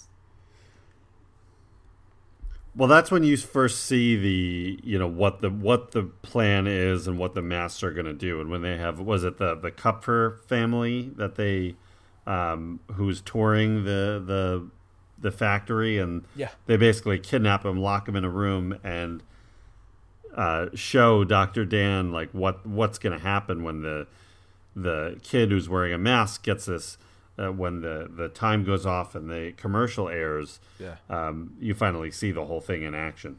Yeah, yeah, I really enjoyed the pacing of the movie, although it did slow down once they kind of check into the motel. Um, I like the suspense. I like the tension. I like that that build up of like you know there's a master plan here. It's just what is it going to be, and then you know once once it all goes to hell at the end of the movie. Um, I was in with that. I think the cinematography for me helped. It really felt like part of the Carpenter universe. It looks like, you know, it, to me, it, this looks almost the same as Escape from New York. It, it's it's like a very, it's just that Carpenter lighting style that Dean Cundey really nailed so well. Um, and then the the score by Alan Howarth and uh, and Carpenter. Um, I thought this is one of their like more favored scores that they've done. Oh, they enjoy this one. Yeah, yeah, Yeah. um, yeah. A lot of uh, Alan Howarth is uh, was Carpenter's like partner, his his uh, you know musical partner, and and but as it went on, a lot more of this stuff was more Alan Howarth than it was Carpenter for some of these movies like this and Big Trouble in Little China. But for a long time, Carpenter got all the credit, and it wasn't always totally him. Uh, but I always liked their collaborations. I think this was a good score. I, correct me if I'm wrong, but there were like moments in there where the where like the Michael Myers theme did play though, right? Like I feel like I remember Uh, playing. Was it at the end of the movie they played it? Like Well, they play it when they're because you see the commercial for the movie, so Yeah. you hear it there. yeah, Um, but I don't think it was used in the actual okay, like the actual rest of the movie. all right. Um, yeah, the uh, let's talk about those masks. So those masks were made by the uh, the mask ma- Halloween mask making legend Don Post. So he's the he's the guy who did the original, you know, William Shatner Halloween mask, the Tor Johnson Halloween mask, all those ones that from our youth and and from when our parents were younger, those uh, those original like latex Halloween masks, most of them were made by Don Post. Really? Well, the Yeah, so it was cool that that he kind of uh, stepped in and, and designed these ones specifically for this movie as well. I like the yeah, I design like that of all Jack three. Lantern mask a lot. Yeah, Yeah, good. for sure. The like they're also different and and rich and vibrant and everything. Like they're totally pretty cool. Like I don't know. I was I was a big fan of those designs. Uh, how did you guys feel about the ending of the movie? How do you feel where where it left off? That ambiguous. Did he did it work or did it not work? Kind Perfect. of ending. Perfect ending for what the what the story is being told. I liked it. Like Mm-hmm. the, not ending with anything definitive. Uh, you know, that's that's part of the horror. You don't know, um, kind of thing. So, uh, Yeah. yeah, I kind of like that because it, it the tension ra- ramps and ramps and ramps, and it doesn't, you know, it doesn't. It seems like he's going to succeed, but then, is there enough time? Will they cut it at the right moment? Who knows? Uh, I like that. Yeah, because he's he's trying to get you know after he's fought off Cochran and his army of robots, and uh, Doctor Dan runs off to the same gas station that the opening, uh, the character in the opening scene uh, arrived at, and is just calling the t- the TV companies, the the television network, to get them to pull the plug on airing those commercials. And the countdown's like over. It's like one minute to nine, and you know they've got three commercials running, and they pull two, and he's like desperately trying to get them to stop the third one, and it's like it's starting, it's it's going, it's going, and he's screaming at them, and then it just it ends. And uh, Brem, what do you think? Did you enjoy that ending at all, or no? I mean, yeah, it's fine. It it it to me it it, it I fits. love this. I, I love this. It fits with the theme of the movie. Like what what why why not? Fuck it. What else? What's going on? Yeah. So this is like the typical John Carpenter dark ending uh, that works so well in his in his early films. Um, that, so I really I loved it. I, I I I thought this was the perfect ending as well, David. Um, you know, this Halloween, The Fog, uh, not really Halloween two, but The Thing. Um, they've all got dark endings. Even Big Trouble in Little China, uh, They Live, have these ambiguous like, what's going to happen here? Uh, maybe this isn't the happy ending that we wanted or hoped. But this one, you just don't know. Yeah. Yeah, I don't know.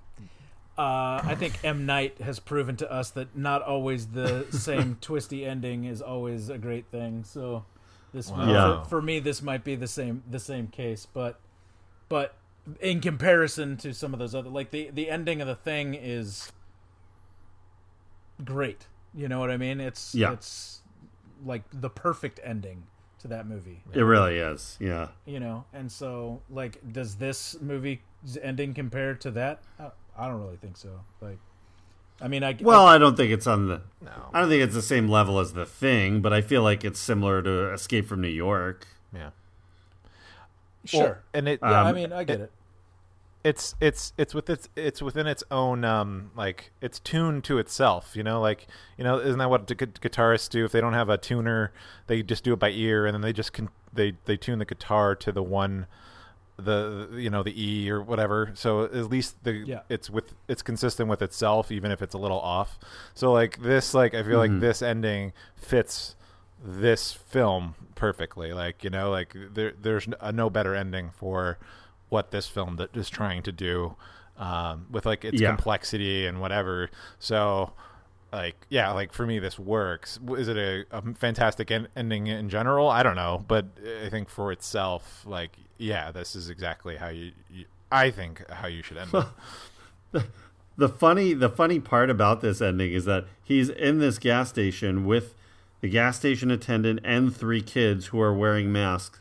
At no point in time does he tell the kids right in front of him to take the masks off. i know it was so it's intense like what why why why is he letting this happen yeah oh, Doctor Dan. that gas station attendant by the way is also probably one of my favorite characters next to tom atkins Yeah, he's funny. he's great Well, like Um, I'm trying to figure out how far away Santa Mira really is from like where he lives, and because that gas station is like I th- I would think that is it's far away, you know, from Santa Yeah. Mira, like where the where the hospital. So, but I don't know. It's a weird way to connect it back to the beginning of the movie, more or less. But uh, Well, yeah, in the beginning of the movie, the guy ran there basically. Yeah. Um, it definitely feels like it Yeah. shrinks shrinks the world right so now Yeah. now it feels Yeah. like it all happened Yeah. in a in a three block radius yeah, yeah, and uh, and that at that that they do those shots of like the kids who are trick or treating all over the country. yeah, and all of those shots are clearly like Southern California,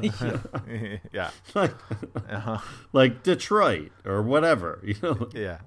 um, that was funny.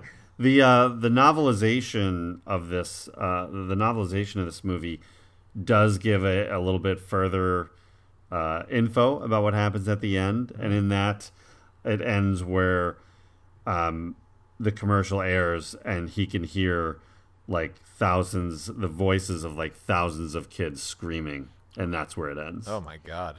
have you have you read That's- it have you read it Uh, no, I know I know of it. I don't have that one though. I think our friend uh, E.K. Wimmer, I think, might have it. See, He's because been picking up all the Carpenter novelizations lately. yeah, believe it or not, I bet if I read the book, I would love the book. But as a movie, I Yeah, I wonder if it's a, it's one of those that that would make a better book, at least in your case. Uh, yeah, Yeah. that'd be interesting. I'd be That's all interested I- to read the book. That's all I thought about while I was watching this, and, and more layers were being added to it. I'm like, oh, this would be like a cool, creepy like story, like you know, a Yeah. written story, like more so than a film. I'm gonna have to. I'm gonna have to look for that book. I bet. I, I bet I actually would. Actually, would would really enjoy the book. I'm gonna have to look the look that up. Well, they opted to go with the ambiguous ending versus the you know completely dark, uh, you know, negative ending. So I, I was I was okay with that. I like the question. Uh, Tom Atkins uh, believes that that they pulled the commercial at the last second. So when in interviews he he advocates that uh, he saved the day. Sure. He's like he's like otherwise he's like otherwise what's the point of having that character go through all this if you're not going to have him save the day? Right. Yeah. it's a very Um, very another good thing that- point. Yeah. Uh, another thing that jumped out at me, just feeling like a Carpenter movie, uh, in a lot of his stuff, especially in the early days, these towns feel very empty. And the hospital that we see Dr. Dan in the beginning of the movie feels very. It's like they have these hospitals, like in Halloween 2, that there's no patients there. It's mm-hmm. just doctors and nurses roaming around with nothing to do. Mm-hmm. It's so funny. Yeah. Yeah. Nobody gets hurt until the villains hurt them. Right, right. Um, They're the only Um, evil in town. Question. Yeah. Question though about the town of Santa Mira. Are we to believe like, like is, are some of those people human or are they all automatons? Like, because like they they well, they're they- all certainly brainwashed. Um, it's hard to tell. Yeah, because like the the Irish the Irish uh, proprietor of the Shannon Hotel, he's clearly like a character. Like, like you know, he's he seemed like a human. He doesn't seem to have a a, a, um, a stake in in the game either. Whereas like all the Yeah. townspeople were like looking at them funny.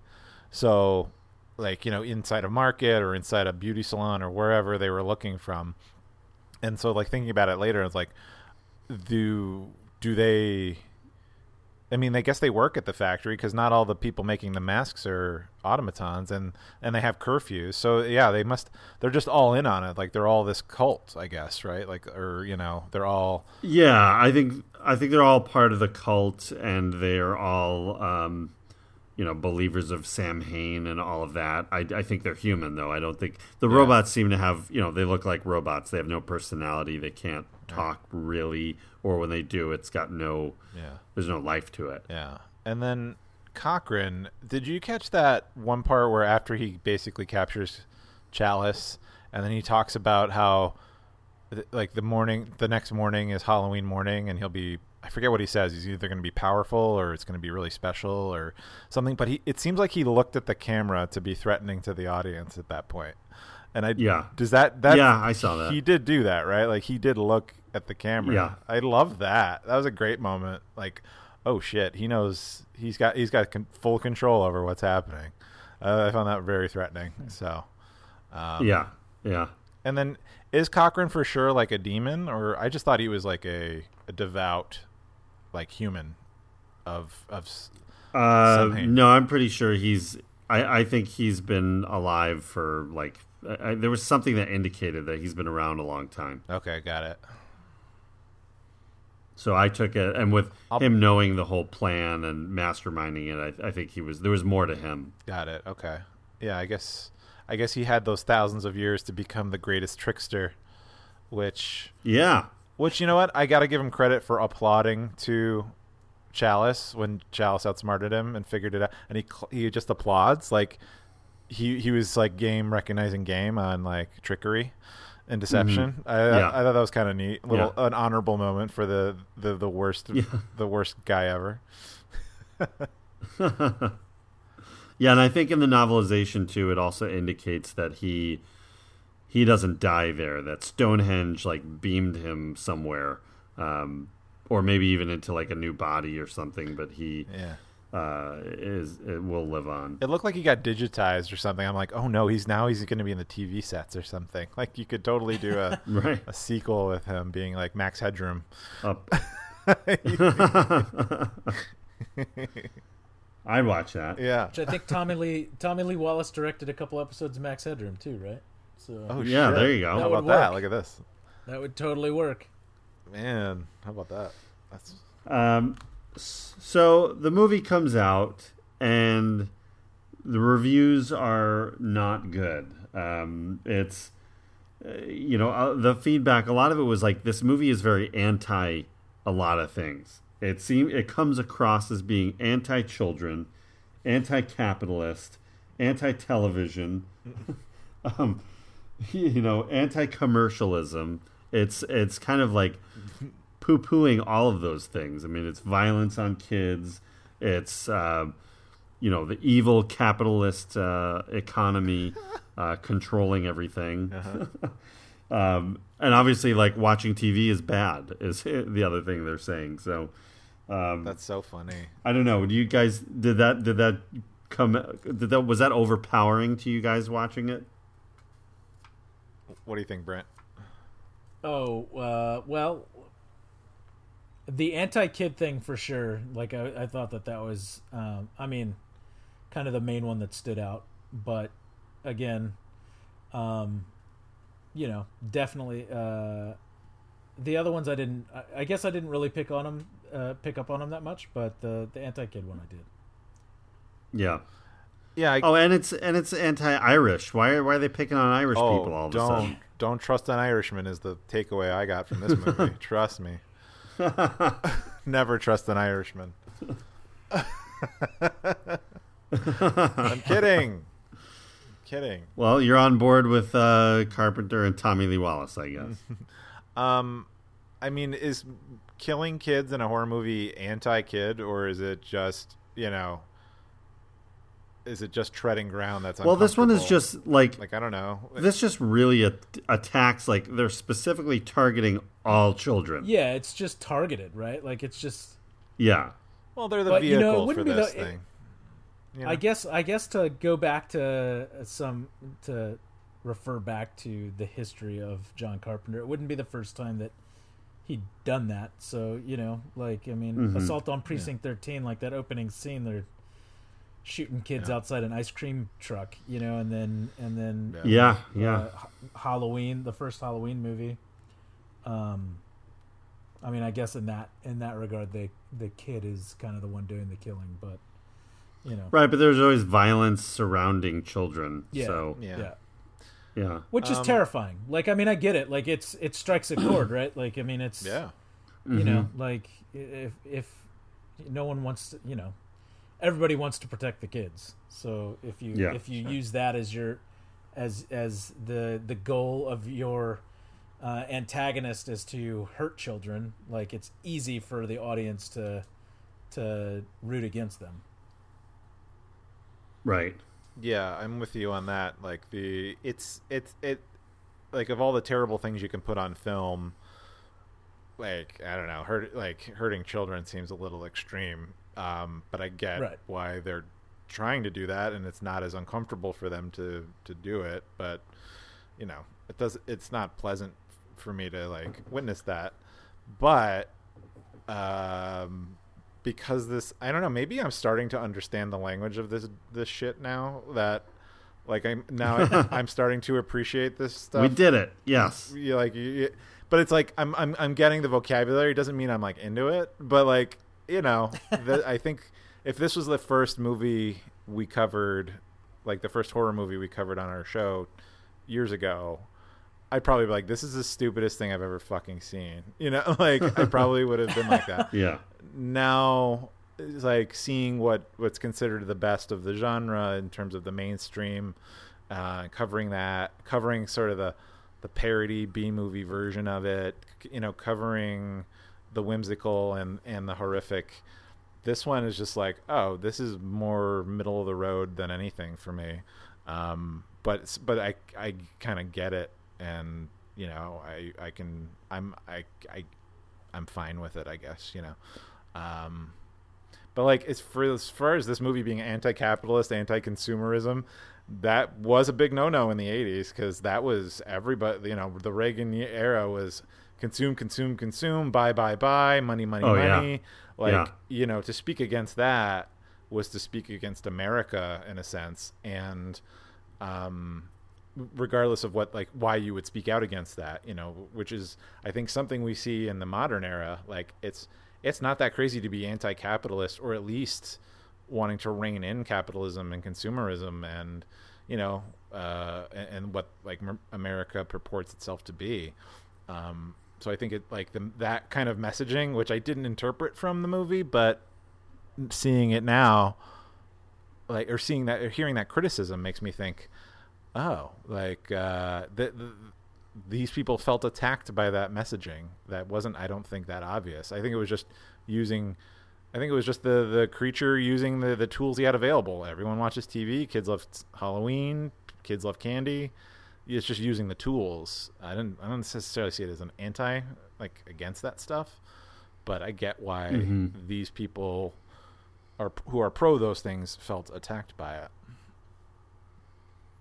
Well, and Carpenter would use, you know, commercialism again and They Live to manipulate and brainwash people. So, Oh, yeah. I think that is a theme with him. Yeah. Yeah, yeah, that's so overt. It's perfect. Like, I and we should cover that movie sooner rather than later. Yeah. Yeah, no Yeah, doubt. But yeah, I think I feel it's a lot more subtle in this. But I guess, yeah, no, it, it's totally the, all there. Uh, let's. So they shot this movie in uh, the Loleta, California area and the San Fernando, California uh, area, which is not too far from where uh, Rican Cinema Studios is located. Um, they uh, and there's some of these locations are they used also in the fog, so um, you know repeated and so a lot of the stuff is still there. Um, the gas station is still there. It's it's changed a little bit, but um, it's kind of under the five and the fourteen, like right in that area. Huh. You guys don't know where that is. yep. Um, the factory was uh, a milk factory called Familiar Foods, uh, which I don't know if that's still there. I heard it was, and then I heard it had been torn down. So uh, I'm not sure if that one's still there. The uh, should we talk a little box office too? You guys ready to hit that? Yeah. I'm All right. curious. I'm curious. Well, it's not as bad as I thought. So the movie is released on October 22nd, 1982. Um, you know, 82, we've, we've talked about it before, as a big, big year for movies. A lot of huge movies came out that year. Um, they had a $2.5 million budget and comes out with a $6.3 million opening weekend. So it, it did, it did make money. So at least it 100%. had that. Hundred percent. Everybody that went to go see it was looking for Michael Myers. Like, there's no, No. way. Oh, absolutely. Yeah. Get out of here. Yeah. There's no I'd have way. to see the commercials. Well, look, I'd have to see the commercials, the um, the trailers. no, I, I don't think the commercials led you to believe it was, Michael Myers was in it, but I think the expectation was still there. I, I don't think that changed. Um, Yeah. it, so it has a 6.3 opening weekend, but ends up with a grand total all time of 14.4. So it it uh, didn't go much further than than its opening weekend. Yeah. Um, it did open up number two against First Blood. So uh, those are the two new movies that weekend, and were the top two. Uh, but this one quickly sank very, very fast. Uh, it, w- it ended up being number 51 of 1982 between Pink Floyd's The Wall and Absence of Malice, starring Paul Newman. Um, and box office wise, as far as the Halloween movies and financial numbers go, this ranks way down at number eight, uh, which is uh, falls between Halloween six and Halloween five. So that is uh, not good. Oi. Wow. Yeah, not not pretty numbers. I mean, it started off okay, enough to make a profit, but um, and I think now, uh, I I I don't think for for our whole upbringing, I don't think this movie did really any significant numbers on video rentals. Yeah. you know, maybe a little bit, but uh, it had such a bad reputation and. Uh, for forever, and, and only recently with the the DVD and the Blu-ray that came out that um, I think probably starting to pull in a little bit more money on on home video. Yeah.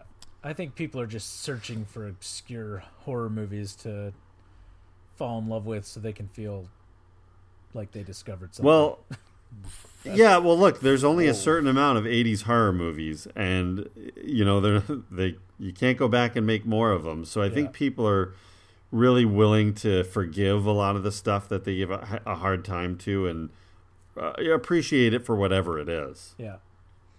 Yeah. Were we gonna? Like were I- we gonna? I thought uh, not to not to hop off the box office thing, but were we gonna rank these? Like where where where we feel like this one?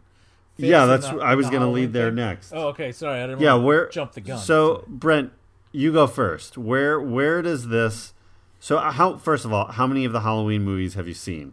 And we're not talking. Don't even bring up Rob Zombie. Just don't do it. Well, I'm gonna bring up Rob Zombie only in when I rank these, but I I've seen uh, all of them. Okay. Yeah. So this one, right.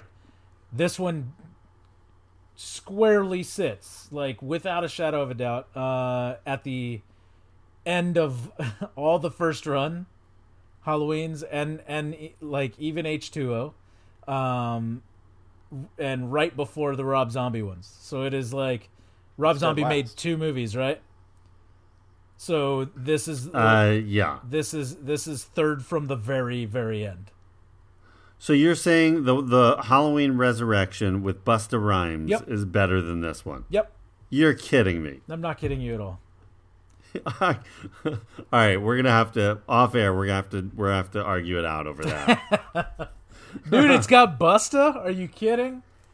I Yeah, man, from a straight like look, from a straight enjoyable fun factor, like I get it. Like Halloween Resurrection is garbage, but that's the one that's the one where they're like kind of it's Saw-esque. They're trapped in a house and they're like videotaping it and it's right, it's like a reality show type thing.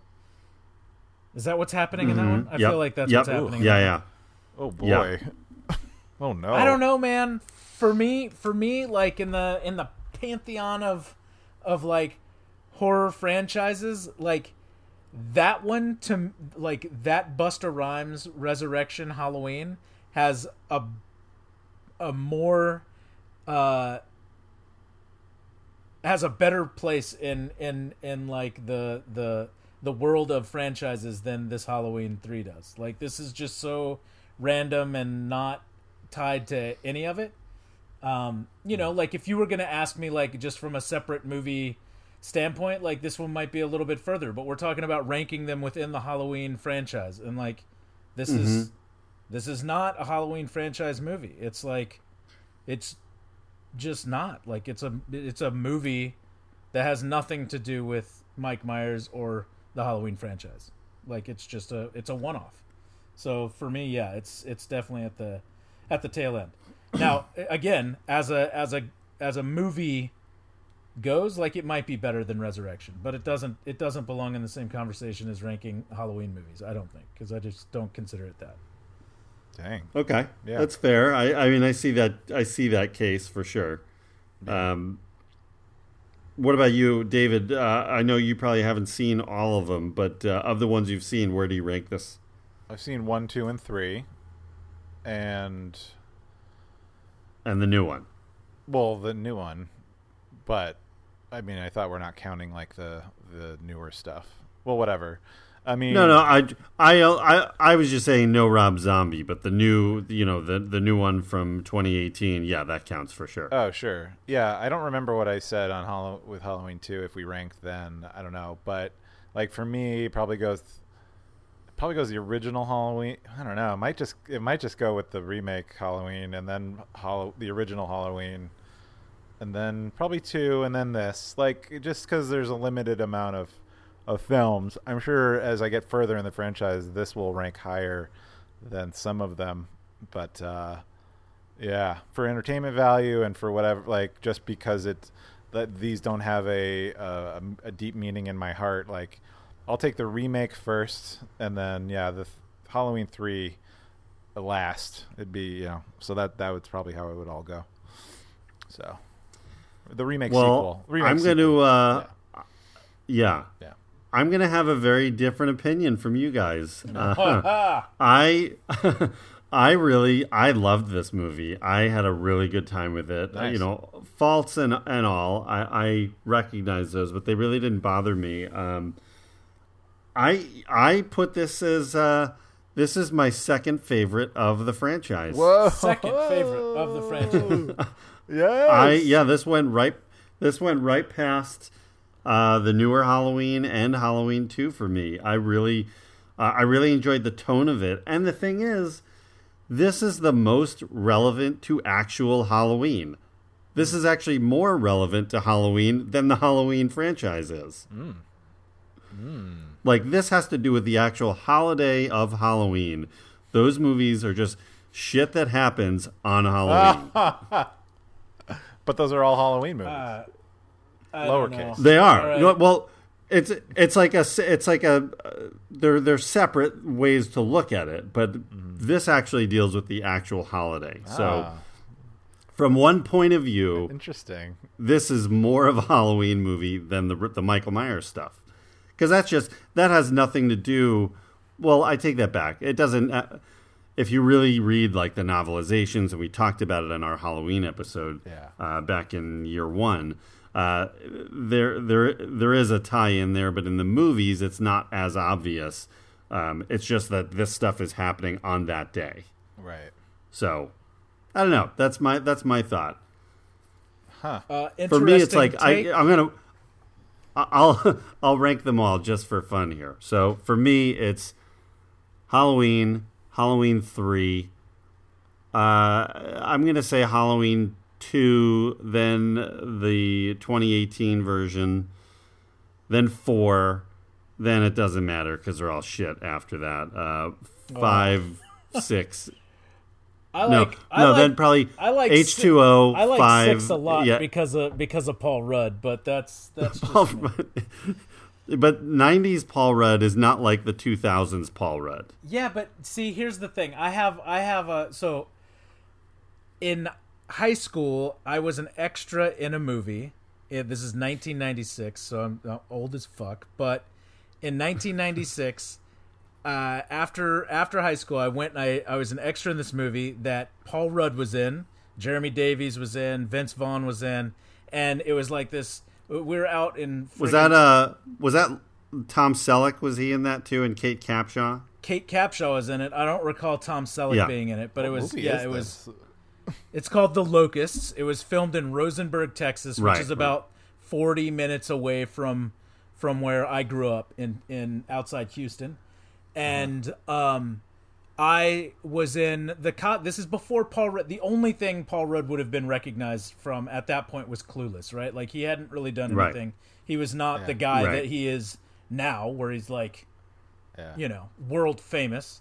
Uh, I mean, Oh, don't forget don't forget the Game Genie commercial. I don't even. You can find that on YouTube. I'll have to look that up because I'm not Just- familiar with it. It's just a super. You know, I mean, Vince commercial. Vaughn. At, Vince Vaughn at the time was not even like he had just done Swingers, and it. He Right. actually he met like on the set. He met Kate Catch, Kate Capshaw. And that's how he met Spielberg and got cast in in Lost World. I mean, that's how like he kind of broke mm-hmm. into his thing. But anyway, long story short, too late. But I was in the costume trailer, the makeup trailer with Paul Rudd. Super funny, cool guy.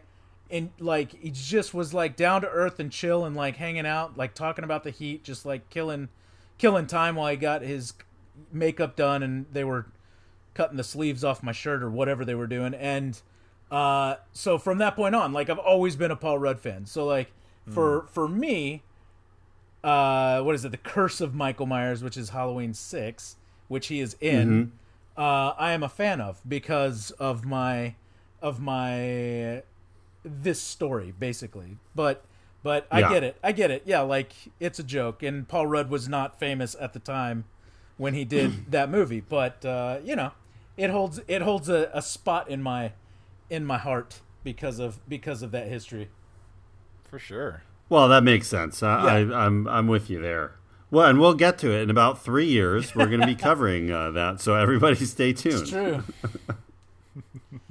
Everyone will know the brilliance of Paul Well- Rudd in Curse of Michael Myers. And that's going to be your timeline because you're going to have to reconnect with him and you know say paul remember the makeup trailer you and me we were uh You know, uh, we, we've got a podcast. We want you to come on and talk about halloween 6 when I was at Imagine, I, it almost happened. It almost happened because when uh, uh, when I was at Imagineering, we were doing uh, Ant Man and the Wasp, which uh, was a ride that opened up in Hong Kong Disneyland uh, about a year and a half ago, and uh, obviously we had to uh, film Paul Rudd and Evangeline Lilly for for the ride, and um, I didn't end up going to the shoot because the shoot was in Atlanta and I didn't need to be there. But uh, there was there was a there was almost the opportunity for where to which I would have met back up with Paul Rudd and awkwardly could have been like, "Hey man, remember me? we sat in a trailer in 1996 talking about how hot it was." Uh, but it didn't happen, so we're just gonna have to look for another time. all right well uh you got three years to make it happen so there we go I'm working on it. All right. Well, Paul Rudd aside, uh, I really enjoyed Halloween three. I recommend it. I think uh, there's many people who have not given it another chance. I think you should. Uh, I uh, again, I liked it. Uh, what do you guys think? Um, I'm gonna I- I'm gonna say hard pass. Hard pass. Ooh, hard pass. Okay. Uh, I'm gonna say if you're if you haven't seen it and you are if you enjoy mediocre horror movies a, a little more than a reasonable person should, then this should be on your radar. Because this, I enjoyed this for what it is, and uh, you know whatever. I now now it's now I've seen it, like, but I enjoyed it, and I don't need to see it again. Yeah. so this is great. Like check another one yeah, off. exactly. I think that sums it up right there. You never need to see it again, right? Like, so you're. That's how- like how most of these movies, though. Most of these Halloween Yeah, episodes, uh, m- most of my Shocktoberfest movies are fall in this range. So don't, you know, I'm not the, I'm not the arbiter of Fair. these things, but certainly for me, Fair enough. Well, I think I think the hardcore fans are, you know, a lot of the hardcore fans already love this movie, but I don't know. Yeah, it's uh, it's really it's it's one you really do need to check out and see. Yeah. and just to see what it is, what happened, why did it, um, you know, what is the whole deal with Halloween three? Uh, so give it a shot. Um, Jack Burton's. Let's do that real quick. I. Uh, yeah. out of zero to 13 Jack Burtons, I have a guess of what Brent's going to say, but I'm going to say for me, I'm going to give it a I'm going to give it a, a 9. 9 Nice. 9 Jack Burtons. And Jack Wow. Burton's great. I'm like a, s- Yeah. I'm a solid seven on this one. Solid 7.0. Okay. Yeah, Right smack in the middle pretty much. more or less. yeah, Yeah. man. How low are you going, Brent? I'm gonna. Well, it's Halloween three, so I'm gonna go with a three. Ooh, That's, where, Okay. that's, Whoa. that's where I'll. That's where All I'll right. So We so don't we're do. spread all over. Yeah, we're split. Yeah. It's all right because that's. I, I, I think I think we perfectly sum that up uh, in our conversation today. That that I love it. we we are we are on two different sides of of this, and and and David's securely riding in the middle. yeah, that's where I belong. That's all right though, John. Well, I, uh, I still love you. I still love you, buddy. And same to you. We we can agree to disagree and it's all good. Hundred percent. unlike our political system, we can we can be amicable while disagreeing about something. Absolutely. Very true. Very Yeah. true. Um, all right, guys. So we are we're gonna wrap things up now, but thank you guys for tuning in for our Shocktober 2020. It feels like all year long has been Shocktober, but um, we really had a good time looking at Night of the Creeps and Monster Squad, Nightmare on Elm Street, and now Halloween 3. And I'm already looking forward to next year. Clearly, we're going to do Halloween 4, but maybe Nightmare on Elm Street 2 will work its way in there. So uh, we'll, we'll come back to that down the road. That one's gonna be exciting. Yeah, yeah.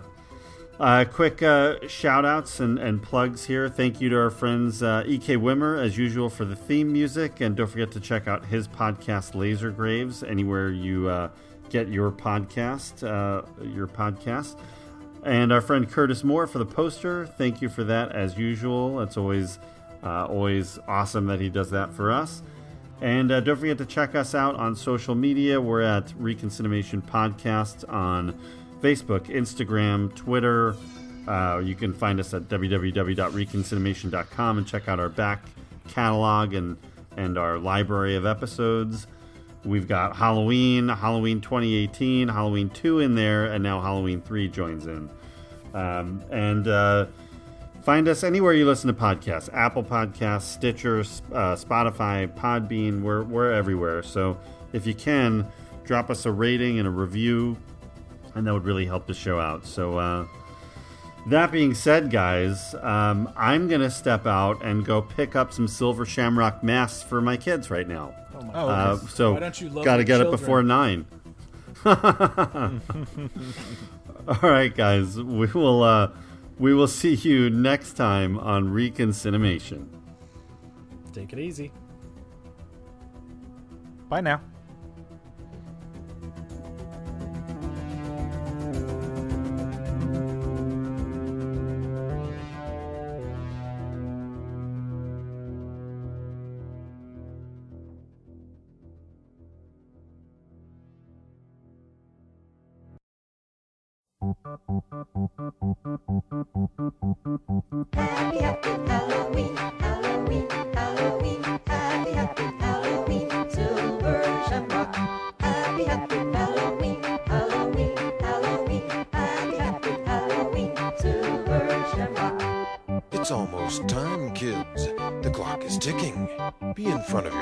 Sets for the horrorthon. And remember the big giveaway at 9.